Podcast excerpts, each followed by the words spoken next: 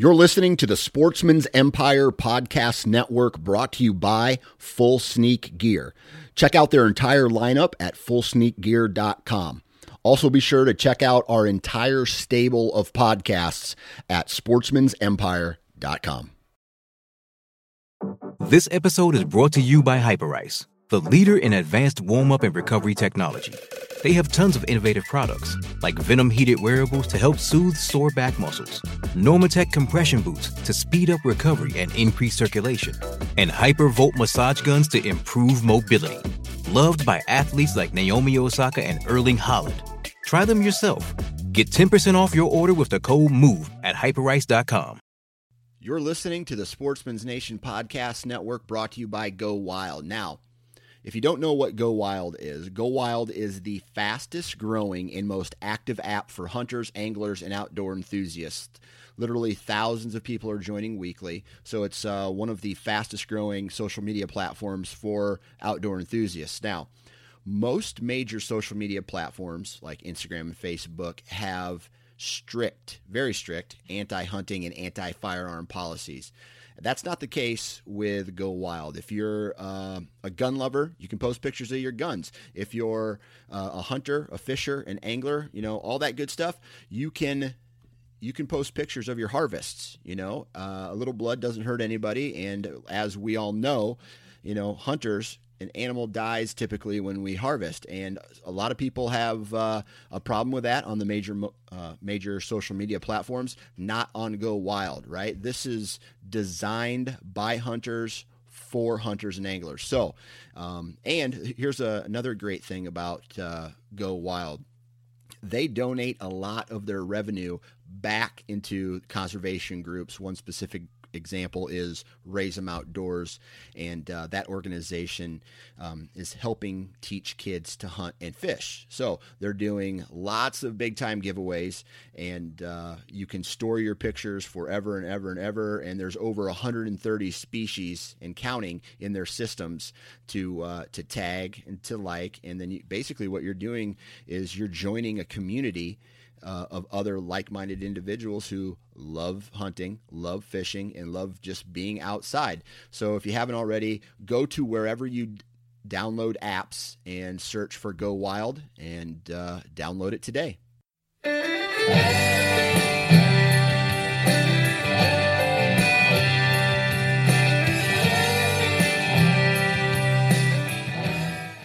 All right, guys, welcome to another Land and Legacy Hunting Podcast. This is your host, Adam Keith. And Matt Dye. And we are right up here in, where are we? Kansas City, Kansas Missouri. Kansas City, Missouri. Getting ready to kick off a week-long real estate training course.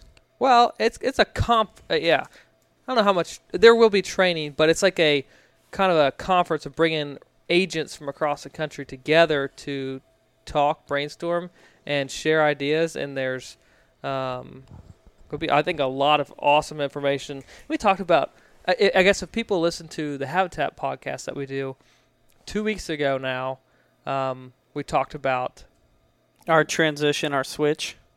Well, yeah, we talked about the yeah the real so estate transition and United then, Country agents before, yeah. So people understand that. But when I say training, it's talking about the training on understanding how their systems work. There are certain techniques and tools that they have. Um, Easy with that yank in there on that cord. Um, yeah. Because we're in the hotel room, and you just did that, and I lost sound in one of my oh, sides. Really? Yeah. Um, but it came back. So um, back, we're training to learn uh, the system and the techniques and the websites that United Country agents have. So that's why we're here. Um, it's late in the evening, but we're trying to knock out one of our hunting podcasts, and we've got a, an interesting topic that I think a lot of people can relate to.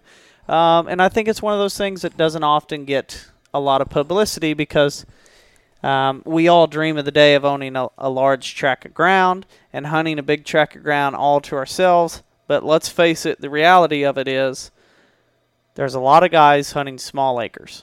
And and, and I say we say a lot of guys, and, and been right there, been hunting on very small tracts of land and having to identify a lot of the key points of the property. I think it's tougher to hunt a small property successfully, continually, year to year to year to year, than a large property.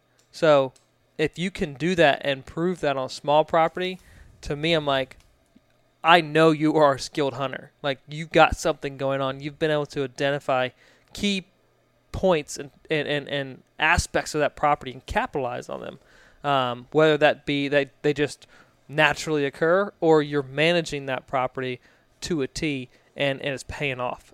And I like, I I get excited about small properties. We've consulted on properties down to, I think it was like twenty-six acres or something like that. Um, and, and those properties need almost more attention uh, than, than larger properties because it has to be so detail oriented. You're hunting from start to finish, but then your management from start to finish, but you're looking at that property through a magnifying glass.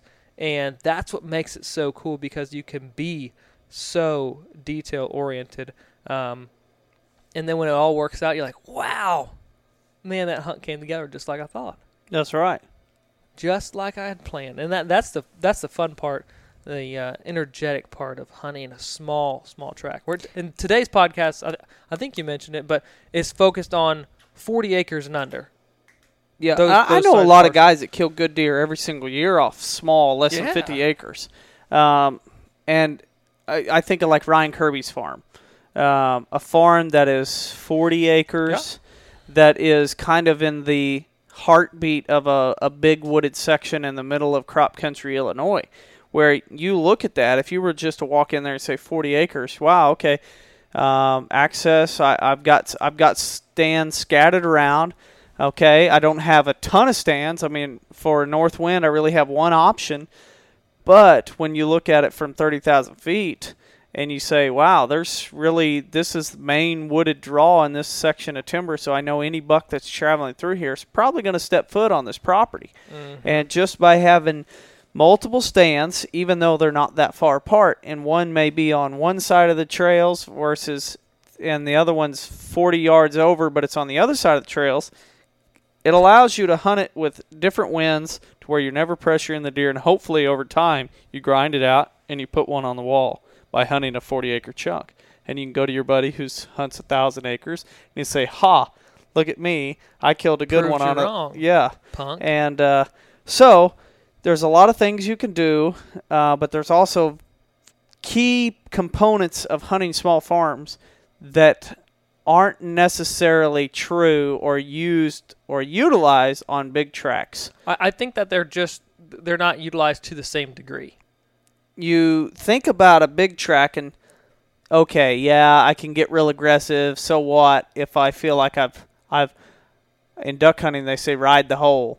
Um, I rode the hole too much. I sat in that stand too many times. I feel like the deer kind of know what's up. I'm going to go ahead and shift over and uh, I'm going to move to another side of the farm, and I'm, I'm not going to hunt. You can't can, do that on small you acres. You can rest it for a long. Like, you, you have the ability to rest stands where you in, in a forty-acre, just mathematically, you're probably not going to have as many stand opportunities in that section or in that block or parcel as you would in a larger property. So you your rest periods is actually you not hunting and you resting and staying out of the woods at home, whereas on a larger track, you're probably going to a, a marginal stand or something that you're like, ah, well, it, you know, it, it's it's not like a the heartbeat of the property, but I can still I can still kind of get away and hunt it. And it's not going to really do any damage or long-term damage on the property if something goes downwind or the wind doesn't isn't quite right.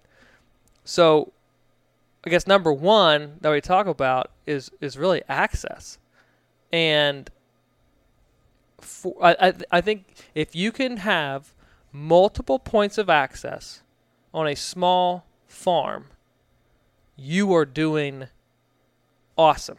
Small track, forty acres and under, if you can access multiple points, whether it kind of corners a road, if it's a square block, or you have permission from a neighbor to access different points, that is absolutely key. If you are hunting a forty acre or under track and you have one access point, right there immediately, you are you're limited to the number of stands and winds that you can hunt. And and not only that, if your access is one spot and that one spot turns into one road that goes through the property that you continually use, that's a big negative.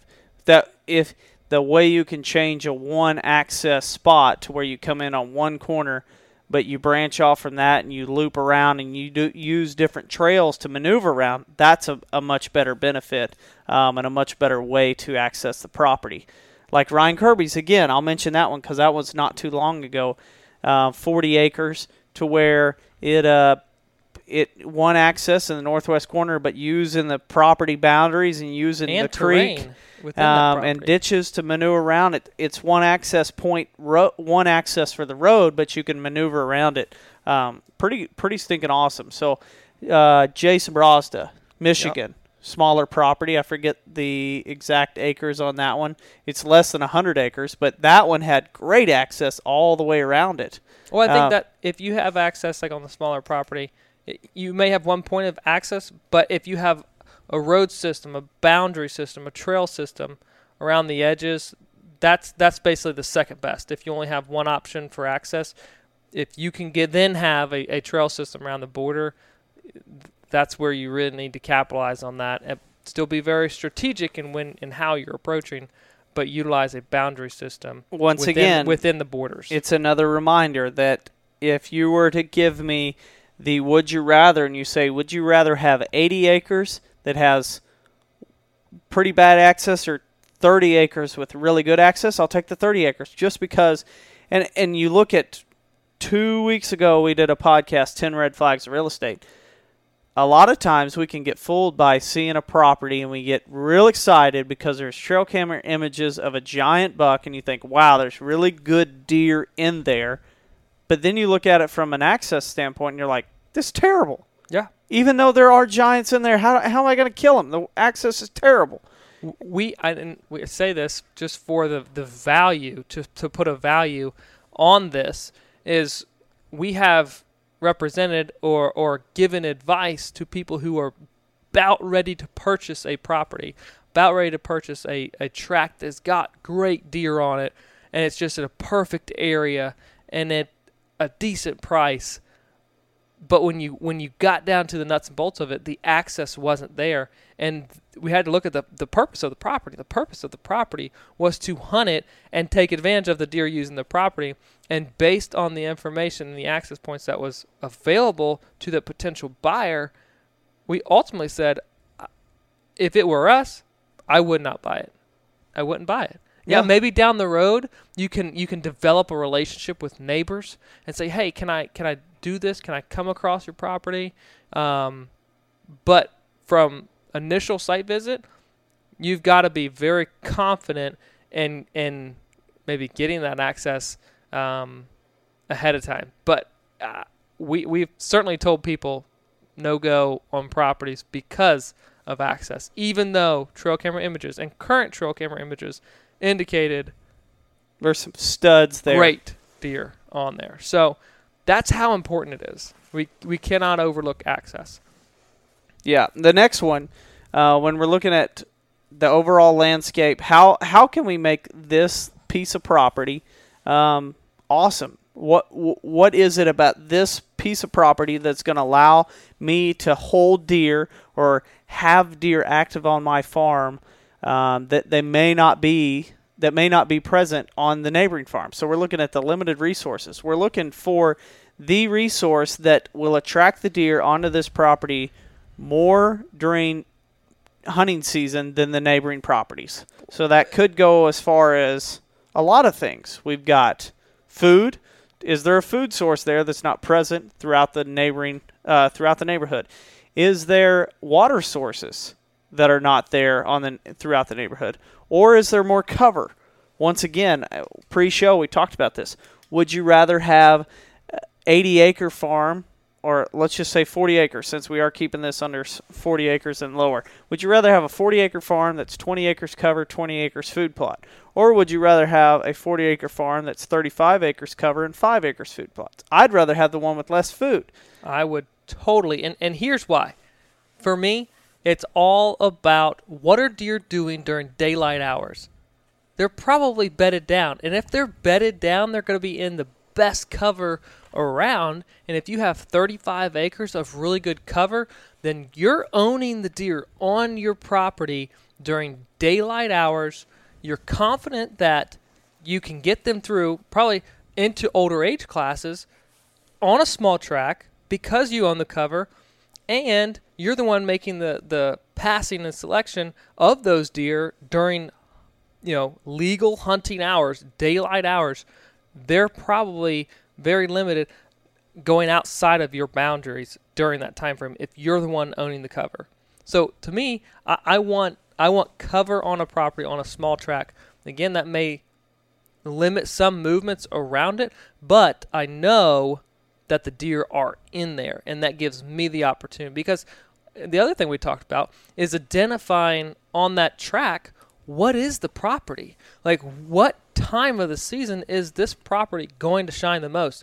Is this primarily a cover farm, or is this primarily, at at the time that we were there anyhow, Ryan Kirby's was primarily a transition farm. It was in a big funnel, and deer were just going to pass through. We kind of changed that, but or or is it a, a food source? Is it a crop field that, you know, there's cover crops and no one else is doing cover crops around there? What is the property? Identify that, and then allow that to determine how you're going to hunt it. That's right. I and and definitely when we're talking, let's combine the two now. You've got cover, which cover is nothing if you don't have security with it. So right. You've got cover with security, meaning the deer feel comfortable in that cover. Said this a lot in past podcasts, but if you have a big section of switchgrass or a big section of native prairie, or or it's a blowdown, a clear cut, if the neighbor's dogs are running through there chasing the deer out every day, or the neighbor's walking through it every day, or whatever it is, there's or people that, are riding horseback through there daily. Yeah. Um, whatever it is, if there is some sort of activity that's going through and pushing the deer, making the deer alert, they don't feel comfortable in there. That's not I'm, ideal cover. I'm going to throw this out there. Maybe it's not every day. I don't want to say every day, because if it is everyday occurrence, then deer can get conditioned to it. But if it's kind of irregular and it happens on occasion, it's not. They're not going to, you know, associate that with security. Yeah, depending on what the disturbance is. Totally. Um, so definitely, we're looking for cover with security, so deer are using it on a regular basis because they feel comfortable there, which means they're more likely to move during daylight hours. But then you add that with access, which we mentioned at the beginning of the podcast. And you have access to where your scent isn't blowing over that cover and, and harming the security of that cover. Now we are getting somewhere. If I have the ability to loop around and, and maneuver through the property where my scent and my and deer aren't seeing me, and I can maneuver through the entire farm to get to stands or food plots or out of stands back to the truck, and I'm not jumping deer out of the cover, now I've really got something special. Mm-hmm. And I think that As you're as you're understanding what the property is, it's super important on small acreages is to understand what's happening, have a good grasp of what's happening outside of your property boundary. Because again, we know that deer aren't going to stay just within a forty acre section. They're going to move, hopefully during uh, the darkness hours, to the neighbors. To the neighbors, but we have to know what's happening over there. It's not a go trespass. It's a use use like Google Earth. Or if you do develop good relationships, which we encourage you to do, develop those relationships with your neighbors and talk openly about what, what's happening, what's occurring. But that's going to give you as a hunter an understanding of, okay, this has changed over time. Now there's a food resource over here in this direction. I might start seeing my deer shift this way instead of, you know, the typical um movements that they've done over the past couple years. So you really have to understand what's happening outside of that property boundary on small acreages to then be successful, remain successful even even amongst those changes from year to year. Yeah, I uh, to me, um, when you're looking at the the small acreage and you're trying to find the the key component, I have always said this, that I believe that big deer, especially since so many people target bigger deer now, whether that goes from a three and a half year old or up, uh, we're all looking for something with uh, bigger antlers that gets our heart rate going, or a lot of people. Um, what is it that brings those deer to a property and moves during daylight hours? What is the component that is going to better our chances of seeing that deer moving daylight during daylight? What is it that we need to catch deer on their feet in that last fifteen minutes of, of light, or, or the first fifteen minutes of light in the morning? What is it? Is it food? Is it water? Is it cover? What is it? And I believe it's always the combination of cover and security. I was going to say, a lot of it is is the combo of, just like everything we talk about, diversity. But it's a combination of several different aspects. But again, like you said, I'm going to agree with that. You've got to have secure cover on a property to better. I think I think that's what gives a hunter daylight hours the best chances to be successful. When you think about it, um, all the people that we know, or all the people that the listeners know, that's, that continually continue to kill good deer every year um, in your neighborhood, what are they doing? And one of the people that comes to mind for us is always Seth Harker, our, our friend that kills good deer every single year. What is it about his place? Well, if you travel around it, there's so many just clear cuts and T S I areas close pine to plantations, food plots. And yeah. When you say pine plantations, most people down south would think forty-plus foot tall trees. His are still so young that there's a lot of underbrush growing in them. So where, yeah. I mean, we're talking fifteen-foot pine trees, maybe twenty-foot, and a lot of briars and a lot of brambles and a lot of grass and forbs growing through those pine plantations. So they are great bedding areas. And you look at all those, and they're very close relation to the food sources. And so if a deer is bedded in them, they don't have very far to go from when they stand up to get to the food plot. So if you were to look at a at a very successful farm, and, and you say, okay, wow, this is a great looking, this is, this, if we want to keep it in simple terms, this is a great looking city. There's there's a lot of stuff going on throughout this area, there's throughout this farm. Market, there's shops, there's, there's all this stuff. all kinds of stuff. But then when you look at where There's the deer babes. are getting killed, they're usually getting killed and consistently in the same stand or in the same food plot, on the same bottleneck, whatever it is. We're trying to replicate all those key places on a big property that people kill deer every single year and put that on small properties. You're just so what to, is it? It's a small, it's like a, you've seen like the house plan, not house plans, but like those model houses that like people look into. Like you have like the big construction, like life-size house. And then you have like the, the small models that are on the table. That's yeah. what it is. It's, it's, it's, it's the same exact thing, but the scale and the ratio and dimensions are, are, I guess the dimensions are different, but the ratio is hopefully pretty much the same. So this Big, small. Th- th- this podcast is a hunting podcast devoted to hunting small acres. But if you really want to, if you're listening to this podcast and you hunt small acres and you think, wow, I really, this is awesome, but how can I get that? How can I make that small town? How can I make that awesome property? Well, you may want to jump over to the Habitat Heroes podcast or the Habitat Focus podcast to hear us talk about the techniques to use on small acres, because I know we've done a podcast devoted to the habitat yeah, on small several. farms. Yeah. Um, but this one's the hunting, and so it's the hunting techniques. It's the finding the limited resource and and the mindset of hunting um, these small ones, these small properties. So we've covered access, we've covered the limited resource, um, how to make it unique. That's also jumping into that limited resource. Yeah. Maybe it's uh, you're in crop country, and you're like, well, I'm, I'm hunting this little woodlot. Okay, that little woodlot is the cover, so we know there's a good chance that deer bedded in there. So now we have to make sure we're hunting it smart and not going in when the conditions are bad.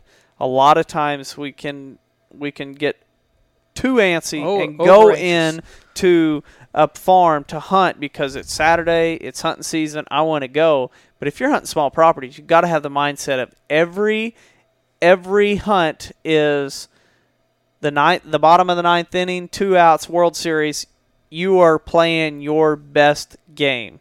That's what we definitely want to focus on when you're hunting these small properties. You have to be on your toes and putting your best foot forward. So we're looking for stand locations also for multiple wins. How can we do that? And if you were to draw, just take a random sheet of paper with a pen and draw a box and just say, okay, for for... Um, just for laughs.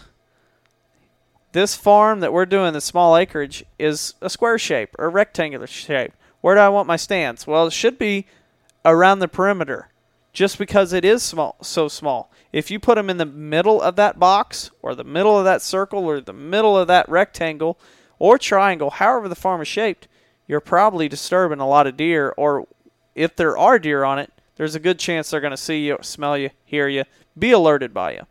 So, yeah, we have to certainly respect the, the interior of that forty acres because, or, or whatever, if, if it's less, especially if it's less, you have to do it even more so um, because that right there, like, and you think about it, a square acre is roughly seventy yards by seventy yards. And it's like seventy yards, that's not that m- far. I Some mean, guys great, could shoot that. Yeah, I mean, granted, if, if you've got thick cover, there could be deer bedded, obviously, within that seventy yards. But typically not every single acre, every square footage is going to be that quality cover um, that's going to block deer or shield you and your access into these areas. Um, so you have to be super mindful of the interior of that farm and let deer work. And this is why it's important to certainly know what's happening on the outside edges beyond your farm, but let them work interior to out. And you capitalize on that. That's where that access trails and having these stands and the winds, having multiple stands and, and for different winds is, is key. Crop Super country, key. Think of it like this. If if you're hunting the woodlots and you know, okay, well, I have the cover, neighbors have the food, now we got to figure out how to hunt the perimeter of your farm, catching deer coming back to your farm. So it's looping in and hunting the edge, the boundary, as the deer are working their way back to your place. Mm-hmm. Um, this is the mindset that you have to have whenever you're trying to be successful year in, year out, week after week, if you want to even say that on a small property, is you're almost never aggressive um, because, and the reason for that, I guess, is because every time you're hunting small property, you're somewhat being aggressive just because there's a chance that you walk ten extra yards, twenty extra yards that the deer that are on that property are going to see you. Um, you walk twenty extra yards and you can see all the way through the property depending on the habitat. So you don't want to be aggressive when you're hunting these small properties. You want to Play play it cool, knowing the A B Cs, always be cool. Hunt the edge, maneuver around the edge, using your great access to where you're not blowing the deer out. You want to be treating these deer like they're never being hunted as far as they don't know they're being hunted. And I think that as certainly as someone is approaching a small property, that's the that is the mindset that you should have going going into it and go into that. I, I think and, and have a couple years under your belt if you have that opportunity, the privilege to hunt that property for that long. Do that for several years and really document, take notice of how deer use the property from start of season to the to the end of season. And then as you really learn and watch and develop patterns with how the deer use it, you might be able to get a little more aggressive year four. And and because you have three years of experience on the property, say, well, they, they actually don't do this. They don't this time of year. They're not going here. They're not taking this trail. They will late season, but early season they won't. And I can hunt it here, whereas late season I, I can't do this, or vice versa, whatever it may be. But go in with an attitude of stealth and go in with an attitude of kind of that observational scouting deal until you can really learn that property and know when that time is to strike. I think if you adopt that mentality, those first couple years, I don't think it's necessarily a, a frustrating because if you're hunting it smart then, and deer are on it, you're putting yourself in good op- op- opportunities to harvest those deer. But I think once you gain the confidence and the knowledge of the property, then you're like, man, I'm before season opens up, you're like, I'm killing. And I, I kind of know when I'm going to kill too. That's right. Knowing the food source or knowing what time of the year they use it, knowing when to strike, whether that's early season when the acorn trees are, are dropping um, mm-hmm. and you're going, okay, whenever they start dropping, I know I have the swamp white oaks, I have the white oaks, I have the chinkapins, whatever the acorn trees are, um, I have those, I have the best ones in the neighborhood that the deer know are the best ones in the neighborhood, and that's my time to kill. If If I don't kill him then, then it's going to be a struggle. Or yep. it's I'm going to kill him during the rut because I know how I know I have the very best cover, and during the rut, the does are going to come in to start trying to seek shelter on my place, and the bucks are going to be in tow. Or it's late season. I have um, a few food plots that I've and fenced off, and the neighbors facing slopes and great south facing slopes, or the neighbors have harvested all the crops, and I'm going to open up my fences or take the fences down, and I've got the only standing grain. I know I'm going to have them. Or, or yeah, or the neighbors have been hunting hard, hunting hard, and I've got the best cover around, so I haven't hunted that hard from beginning, middle of season. Now is my time to shine. I'm going in. I have the deer. It's crazy, but really, you can take, if you have a great cover um, and you're not putting pressure on it, I would hazard to say you own the deer in a very large area if you've got that food late season. So just because it's forty acres, don't underestimate what that security cover and forage on that property can do in areas of high pressure. Yeah. You I, can own a ton of deer. That's, tons. If you've stayed out of it and you yeah. give them security, or you've hunted it appropriately. That's right. Oh, that pretty well. That's a thirty-minute rant right there on hunting small properties. You know, I don't. My grandpa's property, twenty-four acres. Yep. And it's one of those that it's got terrible. I mean, the access is all from the west. There's no. Yep. That's the only access. I've never hunted it just because it's like it's twenty-four acres, but the access is terrible. And it's not far from the family farm. Now, if the family farm is gone and I'm stuck to hunting that farm, uh, it wouldn't be bad. It's just that on my priority list, it's like ah, I have better places to hunt. Well, it's kind of all slopey too. It is. if if I think of uh, Granny's Corner, um, yeah. that our producer Nathaniel and and other producer Matt Hunt, uh, where what is that dog's name that they always hear? Treble or Rebel? Treble. Treble? Yeah, Treble, get back in here, because that they have to hunt so close to the house. Yeah, and that's only twenty-four acres, that little yep. section of the farm that they actually get to hunt. So, um, I mean, it, it's all about finding that limited resource and making sure that you can maneuver through the property. If if you have the best food plot in the world and the and the two hundred inch buck there and, and he's moving during daylight, if you don't have great access, you're not going to kill him. Yep. And so you have to have the access, and you have to know what the access is going to be. If you don't have the access, find a, find the access. Make a way. Maybe leave the house thirty minutes earlier just to make sure you can get in there without blowing the deer out. You got a would you rather? Would you rather hunt...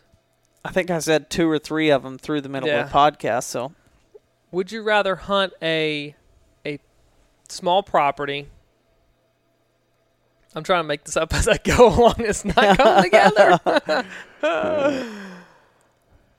Would you rather it's, hunt a small property for four years and tag mature deer on it, or have permission to hunt it for a year, hunt it super aggressively, and shoot a three-year-old? Like a, a four-year-old plus deer that you kind of watch throughout the...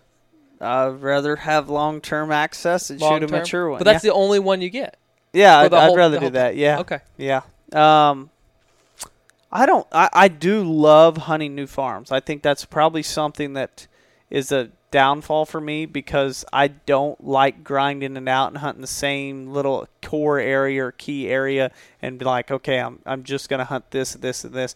I, I like to change it up. And for me, you know, growing up, I always hunted a lot of public ground, and it was always like new scenery. I want to go somewhere new. I would go to the north side. I go to the south side. I go to the east side. I go to the west side, to where I never learned an area really well because I was always moving around. That's the way I've always been. But then again... You mean sporadic? It, very sporadic. Go figure, right? So, um, I, I don't I don't know. I, I think I'd rather hunt it multiple years and try to learn it, though. Um, the farm's been interesting to try to learn over the years. As it's not it's not that the deer are doing stuff too much different. Like, they're not being a whole lot different. The the The biggest change that's occurring on the farm, to where it seems like every year I have to relearn it, is because there's so much habitat work, or there's something that goes on. We there's shut a whole off different a resource the resources are changing. Yeah, um, ever changing. And then you throw in the t- logging operation on the neighboring farm to where it's like now that whole west-facing slope is the bedding area, to where it's like that didn't used to be that way. So now we got to yeah, really figure it out. So I don't know. Yeah, that's what I would do. Um, anyway, hopefully everybody enjoyed it. Uh, hopefully they're having su- su- some success on the small acres that they're hunting. Hopefully this will help them I say, um, focus I say, on – don't shy away. If you have an opportunity and you say forty acres, ah, that's not big enough to hunt, trust me. It's I, big enough to hunt. And I, and there's a lot of times where people have that mindset, including myself, where you're like, I'm not going to hunt that farm because it's like my grandpa's farm once again. Um, ah, I'm not going to I'm not mess with it. It's twenty-four acres. But then somebody drives by and calls me and said, I saw a giant buck in your grandpa's orchard. And I'm like, what? It's like, yeah, he was just standing there eating apples. It's like unbelievable. There's a good deer around there, but it's like, ah, I just, you overlook it. Conservation it's, it's ground, easy. You overlook areas that it's are easy to overlook, that have really big deer on them because it's a small little drainage up close to the road. And you're like, ah, there's not going to be any deer in there. Um, but once again, what is there? Cover and security. That's it. So anyway, hopefully you guys enjoyed it. Share it with your friends, and we will see you next time. See ya.